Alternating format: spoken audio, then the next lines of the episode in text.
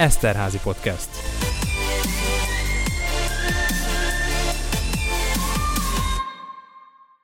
Köszöntjük az Eszterházi Podcast hallgatóit. Eheti témánk ismét a történelem lesz, és ehhez válogattunk beszélgető partnereket. Elsőként Tengely Adriánt köszöntöm stúdiónkban a Neveléstudományi Intézet egyetemi docensét, Bartók Béla, a Történelemtudományi Intézet egyetemi docense, valamint Gál Máté, a Történelemtudományi Doktori Iskola doktor jelöltje, jó magam pedig Fábián Máté leszek szintén az, a Történelemtudományi Intézetből.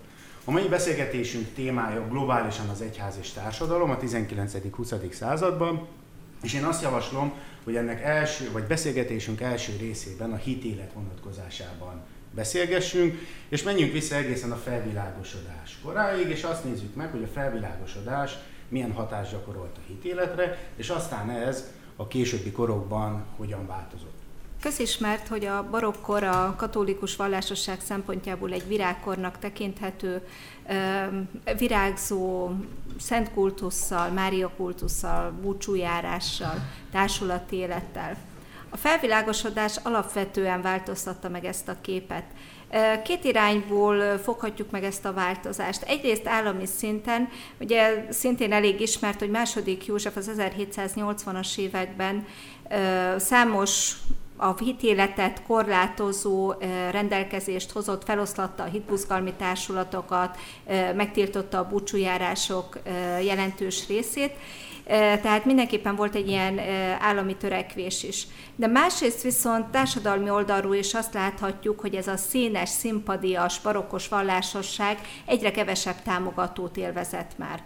Különösen az értelmiség, illetve a felsőbb rétegek elfordultak ettől a felvilágosodás szellemiségével átítatva, és csak az alsóbb néprétegeknél, a parasztságnál maradt meg továbbra is az igény a barokszínes vallásosság irány. Ez a tendencia gyakorlatilag egészen a 19. század második feléig érzékelhető egyre erősebb mértékben. A forrásaink arról szólnak, hogy a, egyre inkább a középréteg, sőt onnan leszivárogva már a parasság egyes rétegei is egyre kevésbé tartják meg a vallási szabályokat, veszik komolyan a vallási élet előírásait, ezzel szemben viszont a parasztság tömegei még mindig olyan tradicionális szokásokhoz is ragaszkodnak, amelyek egészen a középkorban nyúlnak vissza. Például mondjuk a flagellálás szokásáról búcsújáró helyeken még az 1840-es évekből is vannak adataink. Alapvetően ebben a helyzetben a változás valamikor a 19. század második felében fog, bekövetkezni, de ennek a pontos körülményei jelenleg még nem ismertek pontosan, kutatások folynak arra vonatkozóan, hogy tisztább képet láthassunk ezen a téren. Én meg úgy látom, hogy a 19. század végén egy újabb kihívással kell szembenézni a hitéletnek, ez a liberalizmus és a, a szocializmus vagy szociáldemokráciának a kihívása, és hát ezzel talán Magyarország nyugati területein, vagy, vagy a fővárosban hamarabb találkozik a, az egyház és a klérus. Kelet-Magyarországon talán kicsikét később, ugye ez függ a adott egyházmegyének a gazdasági helyzetéről, illetve az ott élőknek a foglalkozásától, és ugyanígy a századforduló, 19-20. század fordulóján újabb válaszokat kell megfogalmazni a katolikus egyháznak, és aztán nem tudom, egyetértenek itt velem a kollégák, hogy valamiféle reneszánsza lesz majd tekinthető a különböző vallási egyesületeknek, különböző vallásosság megjelenési formáinak, de az biztos, hogy tapasztalható az Egri Fölgyház megyében, és akár Ózd vonatkozásában, akár Miskolc, Diósgyőr környékén, a szakszervezetek, a munkásmozgalom megjelenése, és ezzel párhuzamosan nem csak itt Észak-Magyarországon, hanem máshol is a keresztény szocializmus lesz majd ennek a politikai válasza a katolikus egyház részéről, miközben, még egyszer mondom, tehát a hitéletben is valami másfajta kifejezési formákra, egy másfajta élményre van, lesz majd igény a, a lakosságon belül. Ugyanúgy a középosztálynak, az értelmiségnek is, vagy akár a, akár a parasztságnak, vagy annak a munkásságnak is, ugye, amely Egerben akár a dohánygyárban, máshol pedig ugye a vasgyárban ideológiai küzdelmeknek a, a keresztüzébe kerül.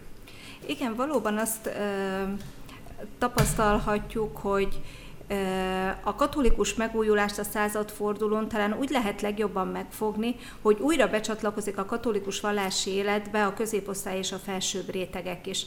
Ezeket a források gyönyörűen megvilágítják, például a Mátraverebé Szentkuti História Dómuszban a századforduló környékén évről évre láthatjuk, hogy először még 1898-90 9 körül egy-két úri személy van a búcsún. Egy évvel később már egy-két család. Három évvel később már többen vannak, tehát szinte főről főre emelkedik, ahogy, ahogy beindul ez a katolikus megújulás, és hát áthatja nyilván az egész, egész katolikus vallási életet, ami majd ugye a reneszánsz, úgynevezett katolikus reneszánszba fog torkolni 20-as, 30-as években.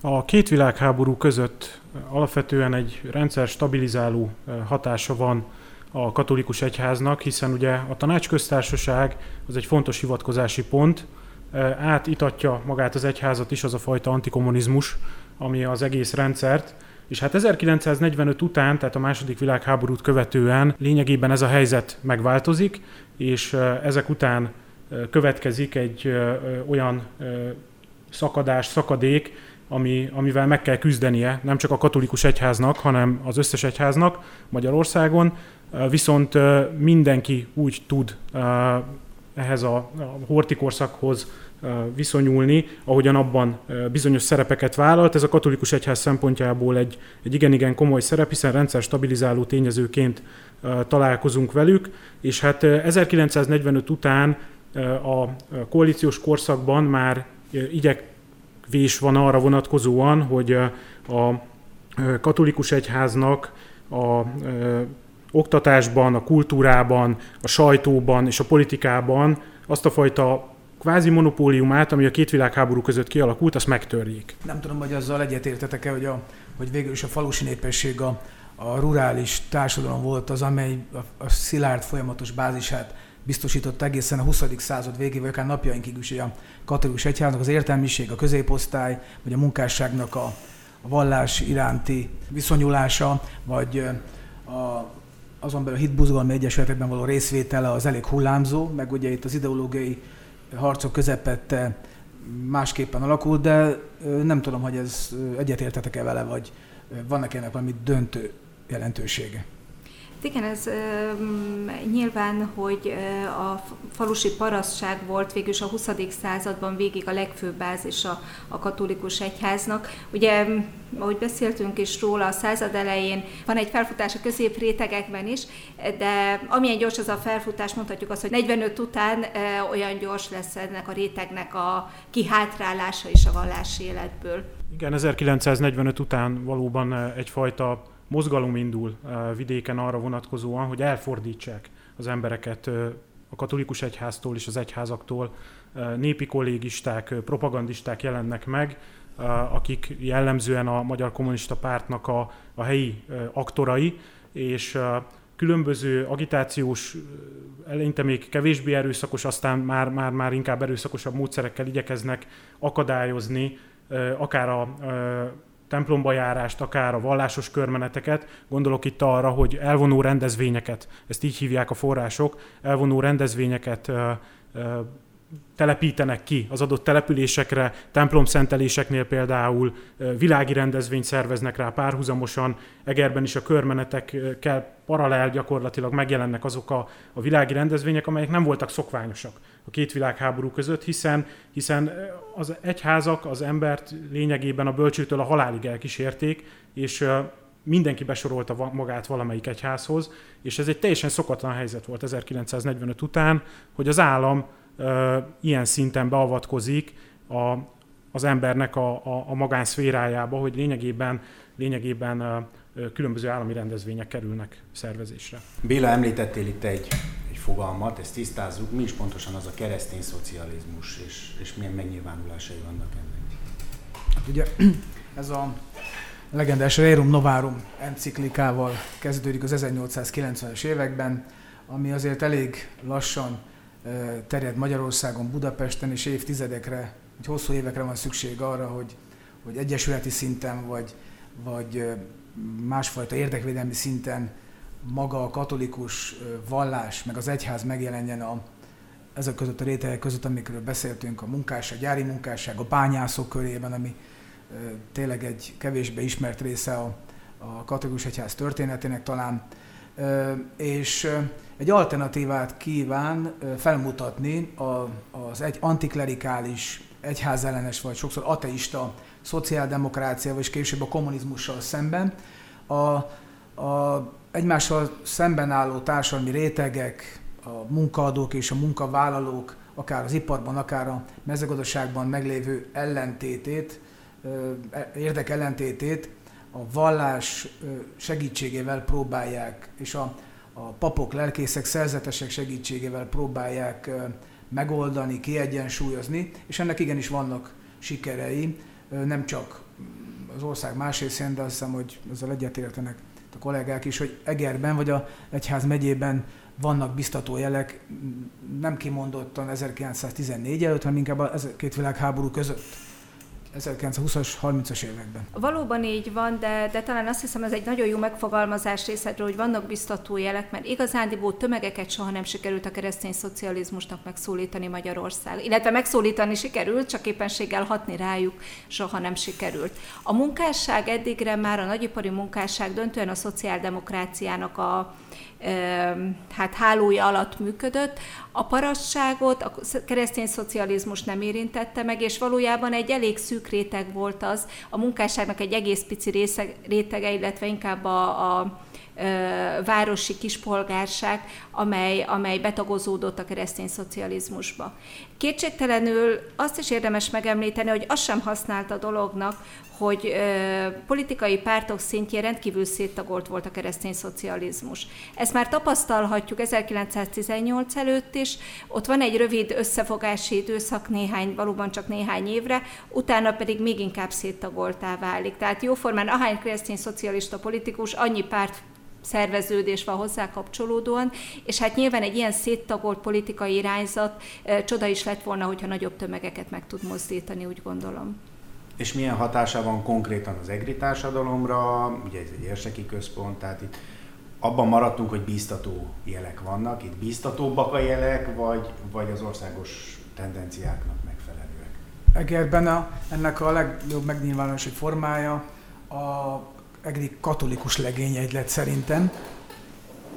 Ugye az Adolf Kolping által Németország elindított mozgalom, ugye, amely kimondta erre kistermelő rétegre koncentrál, és, és, és azt hiszem, hogy pont ebben az évben van 160 éves évfordulója az EGRI katolikus legényegylet, a mai Kolping Egyesület alapításának, és itt is ugye, hogy elhangzott, a tanár is mondta, kisiparosok, kiskereskedők tömörülnek ebbe az EGRI Egyesületben, és a helybeli papság aktívan részt vesz ennek a támogatásában, és ennek ez a több száz fős tagsága, ez 1945-ig biztos bázisát képezi ennek a, ennek a mm, ilyen jellegű városi népességnek, amiről az előbb beszéltünk.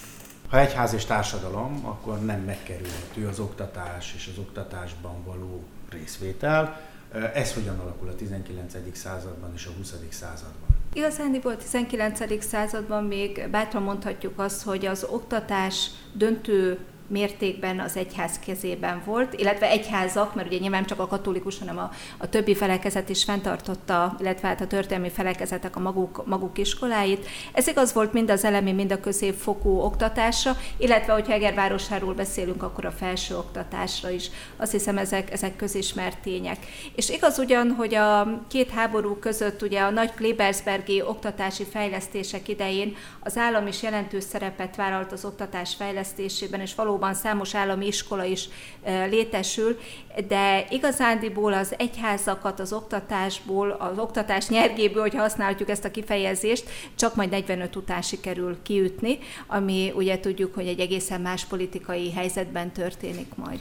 Valóban 1945 után komoly törekvések vannak arra, hogy az oktató-nevelő monopóliumát a katolikus egyháznak megtörjék, Heves már vármegyében például 203 darab iskola működik az iskolák államosításának periódusában, és ebből 137-et tartott fent a római katolikus egyház.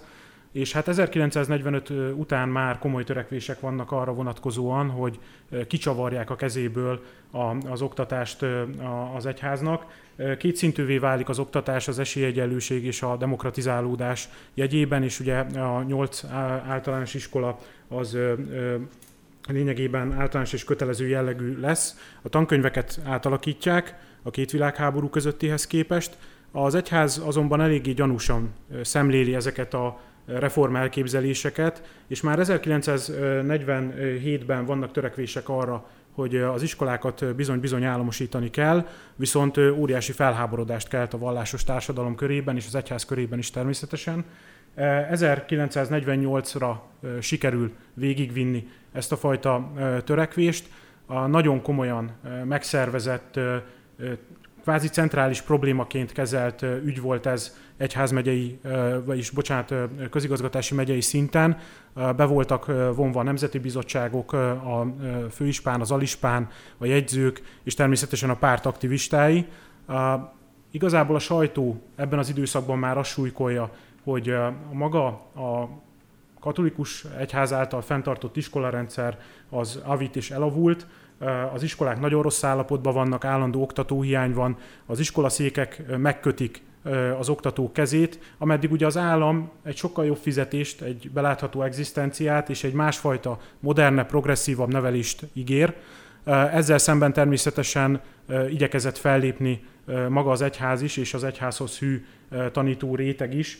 1948 májusában például komoly összejövetelek vannak Egerben, amelyet az EGRI érsek szervez, és megjelennek azok a tanítók, akik az iskolai életből és a kultúrából ismeretesek itt a városban, és memorandumot fogalmaznak meg az egyházi iskolák védelmében. De ha belegondolunk, alapvetően az egyház intézmény fenntartását már nagyon komolyan veszélyeztette az 1945-ös földreform rendelet, hiszen alapvető bevételektől esett el az egyház, így az intézmény fenntartása veszélyeztetve volt, sőt a megyei forrásokból az is kiderül, hogy a települések gyakorlatilag erőszakkal elvontak olyan egyházi bevételeket, amely szintén akadályozta azt a fajta intézményfenntartást, amely, amelyhez lényegében fontos alapot jelentett az a fajta kritika, hogy, hogy rossz állapotban van az oktatási hálózat, tehát gyakorlatilag meg volt politikailag ágyazva ennek az egész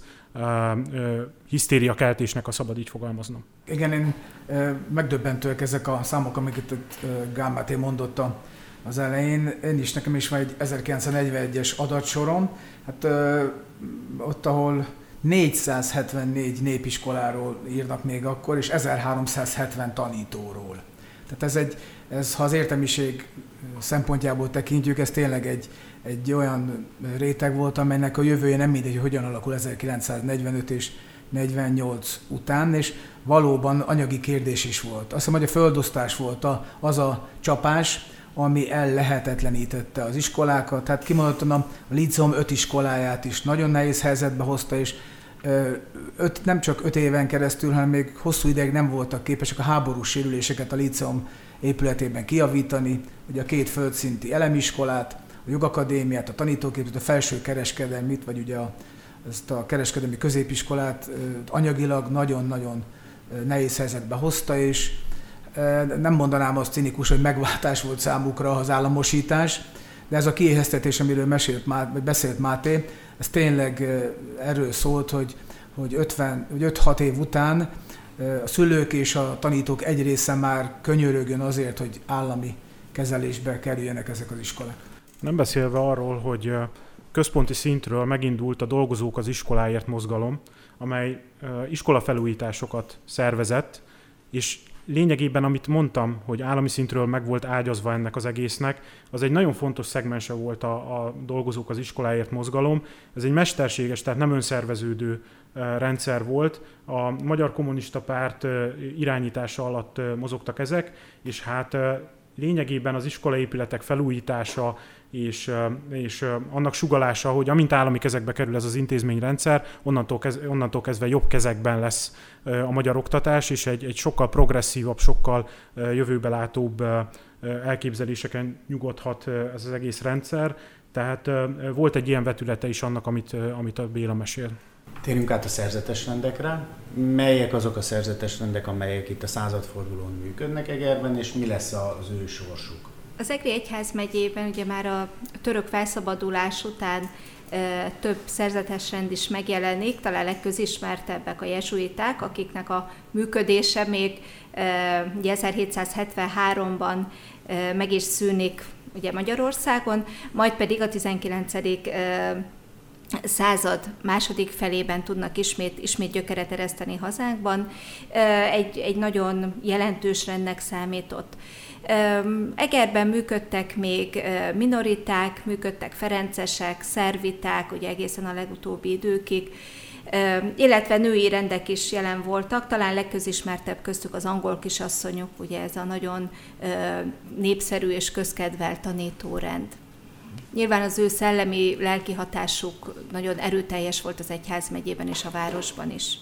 Igen, és szerintem a papság mellett a társadalmi beágyazódottsága a, a klerikusoknak pont a, a szerzetes rendeken keresztül érthető el, hiszen egy olyan szociális téren működtek, ugye a Borsod-Nádasdi lemezgyárban szolgál, vagy lá, szaléziek. Szalé, így van, a szaléziek mellett, ott voltak a tanítóképzésnél az orsoi, orsoiták Kisvárdán, Egerben, tehát a, a női népességet is meg tudták szólítani, és tudtak a lányok számára is megfelelő képzést adni polgári iskolákban, vagy kereskedelmi tanfolyamokon, és ne feledkezzünk az irgalmas rendről is, ugye, amelynek két kórháza volt Egerben.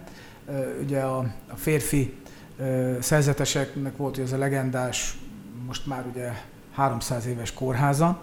A, a női rend a szintén föntartott egy másik kórházat, illetve mind a Szatmári, mind a, mind a budapesti háza pedig népiskolákat, meg polgáriskolákat, internátusokat működtetett a, az Egyház megye területén, de az oktatáson kívül és a betegápoláson kívül talán még más tevékenységben is részt vettek, árvaházakat tartottak fent, idős otthonokat tartottak fenn, és, és a férfiak kimondottan a lelkipásztorkodásból is a, akár a szentmisék tartásából és a, a pásztori teendőkből is kivették a részüket. Igen, ez öm, mindenképpen fontos megemlíteni, hogy valóban, ha így nézzük, a társadalom minden rétegét elérték. A műveltebb rétegeket, középosztályt, elsősorban ugye az iskolákon, oktatáson keresztül, viszont az ő hatásuk, legalábbis egyes rendek hatása a legkevésbé iskolázottabb falusi paraszti réteget is elérte, mégpedig elsősorban a búcsúkon keresztül. Az egész egyházmegye területéről például ide Egerbe sereglettek a fájdalmas búcsúra, vagy szintén a minorita búcsúk is rendkívül kedveltek voltak, és számos leírás van arról, hogy például speciális vallási kultuszok kimondottan ezeknek a búcsúknak a hatására terjedt el az egyházmegyében. Akár mondjuk, ha skapulári társulatra gondolunk, vagy valószínűleg a flagellálás szokása is a 18. század végén kimutathatóan azokon a területeken volt jelen, ahol a minorita, illetve a szervita búcsúkról érkeztek hívek. Tehát mindenképpen a hitéletben is nagyon-nagyon jelentős az ő szerepük, egészen ugye a feloszlatásig. Kicsit szeretnék visszacsatolni magára az oktatásra, hiszen Egerben azért kettő nagyon komoly oktatórend is tevékenykedett, ugye a ciszterek, illetve az angol kisasszonyok, és hát az iskolák államosítása után az a sajátos helyzet állt fent például a ciszterek esetében, hogy maga a rendház egybe volt épülve az iskolával. És az állami oktatás, illetve maga a rend, de gyakorlatilag szinte csak egy fal választotta el egymástól, és 1950 nyarán megindul a szerzetesek internálása, és ezek a rendházak lényegében akkor kerülnek kiürítésre. Van, amelyik, van amelyiket nem ebben az időszakban ürítenek ki, és jellemző az is, hogy idegen tájakról érkezett más rendbeli szerzetesek érkeznek ezekbe a rendházakba, és egy nagyon mesterkélt zsúfoltság alakul ki. Ennek a legbrutálisabb példája 60-ban történt meg, ahol is a Ferences rendházba érkezőkről azt gondolták, érkező autókról azt gondolta a lakosság, hogy viszik, elviszik a barátokat, elhurcolják, és egy, egy nagyon komoly tüntetés alakul ki 60 városában, amit végül is az államvédelem ver szét, többen recskre kerülnek, tehát egy nagyon brutális véget ér már nyáron ez a fajta egyházi mozgalom, ugye a szerzetes rendek, és hát ugye nyilván a feloszlatás és a szétszóratás az, ami, ami, ami végképp nagyon nehéz helyzetbe sodorja a katolikus egyházat is, hiszen sok szerzetest ugyan be tudnak integrálni egyházmegyei szintre, de van, aki már létszám felettinek minősül, és őket lényegében a kétkezi munka világa várja, ahol folyamatos üldöztetésben vannak, hiszen mindenki tudja róluk, hogy honnan jönnek, és ezt nem is győzik sugalni egyébként a, a munkaadók, és hát olvastam olyan dokumentumokat, hogy egy-egy volt szerzetesnek akár pár éven belül 5-6 munkahelye is volt, és nem azért, mert nem viselte a munkát, hanem egész egyszerűen azért, mert mindenhonnan elzavarták előélete miatt. Zárásként pedig térjünk át a, az egyesületi tevékenységekre és a kulturális tevékenységre. Egerben milyen a intenzitással folyik az egyesületi élet? Igazándiból ha a katolikus egyesületekről beszélünk, akkor a magyar történelem során három korszakról szólhatunk. A késő középkorban volt egy, egy virágkora az egyesületeknek, bár inkább ezt még társulatoknak vagy konfraternitásoknak szokás nevezni, amelyeknek ugye a reformáció és a török kor vett véget. A 18. század a második virágkor, amit ugye említettünk a beszélgetésünk elején, ennek második József rendelkezései fognak véget vetni, és nagyon-nagyon izgalmas, hogy mikor is kezdődik el a harmadik virágkor hogy mikor tartott, azt tudjuk, ugye a 20. század első fele, viszont kutat, nagyon jó kutatási kérdés, hogy mikor kezdődött. Ugye azt gondolnánk, hogy valamikor a katolikus megújulás korában az olyan logikusnak tűnik. Nos, az újabban feltárt források viszont azt mutatják, hogy valószínűleg ez már jóval korábbra tehető. Én azt tapasztaltam, hogy feltehetően ugye az 1880-as évek az, amikor egy ilyen ugrásszerű egyesületi most a hitbuzgalmi egyesületekről, társulatokról beszélek, egy ugrásszerű növekedést tapasztalhatunk, viszont ez még nem volt olyan színes, mint később. Tehát itt ez az ugrásszerű, ez csak a Rózsafűzér társulatot, az Oltáregyletet és a Jézus Szíve társulatot érintette. És majd a század fordulón válik nem csak sokká, hanem színessé is a kép, amikor jönnek a kongregációk, rengeteg más ima egyesület, és valóban szinte már egy túrburjánzást láthatunk az 1940-es évekre. Püspök kariratok szólnak a 40-es évek elejéről arról, hogy nagyon szép ez a sok egyesület, de már annyival, hogy már egymástól szedik el a tagokat gyakorlatilag, és, és már valahol ennek gátat kellene szabni, mert többet árt, mint használ. Tehát különleges, hogy már, már az egyházi vezetők is így látták 40-41-re ezt a kérdést. Igen, én úgy látom, hogy volt ennek egy közösségszervező ereje is, nem tudom, egyetértesz velem. Tehát egy újjászervezni a, a katolikus közösséget egyben tartani, összekovácsolni mindenfajta külső ideológiai vagy társadalmi politikai veszéllyel szemben, aztán volt egy kultúra közvetítő szerepe is, azt gondolom kiderül is, hogy miket olvastak, milyen, milyen kultúrát kaptak. Terjedt az írásbeliség, illetve a, a, ezek az olvó, katolikus olvasókörök is később, vagy a különböző vallási hitbuzgalmi egyesületek is azért rendelkeztek valami könyvtárral, vagy, vagy olvasmányokkal, és ami szerintem lehet, hogy fontos, katolikus egyházon belül a nőknek az egyenjogosítását is valamilyen módon szolgálhatta, hiszen főleg ugye talán vidéki környezetben nagyon erős volt a nőknek a szerepvállás. Nem tudom, egyetértesz ezzel?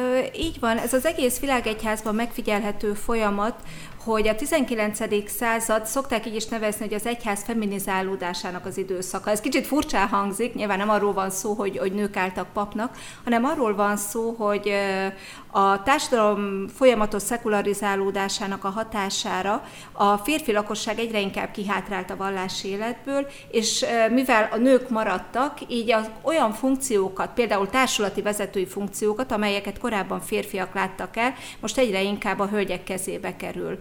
És hát gyakorlatilag talán én mondhatom, mondhatjuk azt, hogy a 21. századig is ezt, ezt tapasztaljuk, hogy egyre-egyre inkább el, elnőiesedik a vallás. Ha mondjuk megnézzünk egy vasárnapi misét, jó, ha egy-két férfit látunk mondjuk 90-100 hölgy mellett. Ez alapvetően a vad egyházüldözés időszakában is így maradt. Ugye az állami egyházügyi hivatal 1951-es megalakulása után megjelennek az egyházügyi főelőadók és a püspökségi megbízottak, és ők állandó jelentéseket készítenek nem csak az, a papságról, hanem a vallásos társadalomról is. És visszatérő jelleggel olvashatóak azok a gúnyos mondatok, hogy a vasárnapi misén már megint csak öreg asszonyok voltak, és fiatal hölgyek, akik az új ruhájukat akarják megmutatni, és alapvetően az ő körükben kell azt a fajta agitációt erősíteni, amely a férfiaknál már nyert, ha úgy tetszik, ezek természetesen, ezek a források eléggé erőltetettek és torzítottak voltak, de mégiscsak lehetett valamiféle igazság alapja annak, hogy a,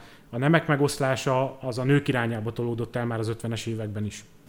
Egy érdekes adalék ehhez csak eszembe jutott, ha jól emlékszem, a Pécsi Ferences templomnak a História Domuszába lehet olvasni 1950 környékén az úrnapi körmenetről, hogy rengeteg hívő volt, tehát a tömeg még megvan, de már nem találtak férfit, aki hajlandó lett volna a supellátát vinni. Tehát elment az ember, még a férfi is elment a misére, de hogy kiálljon a kirakatba, ahol ugye a, a párthatóságok látják, hogy ő viszi a, a szentség fölött a supáltát, azt már nem vállalták, mert lehet, hogy épp a munkahelyükkel játszottak. Tehát csak egy pici adalék, de azt hiszem ennek a kornak a viszonyait nagyon-nagyon jól tükrözi. Azt hiszem abban megegyezhetünk, hogy számtalan ilyen adalékot tudnánk még elmesélni. Mai adásban viszont sajnos csak ennyi fél. Úgyhogy köszönöm Tengely Adriennek, Bartók Bélának és Gál Máténak, hogy eljöttetek és beszélgethettünk erről a témáról. A hallgatóknak köszönjük, hogy meghallgatták ezt a podcast adást is. Hallgassák az Eszterházi podcastet. Jó egészséget kívánunk, minden jót, viszont látásra, hallásra. Eszterházi podcast.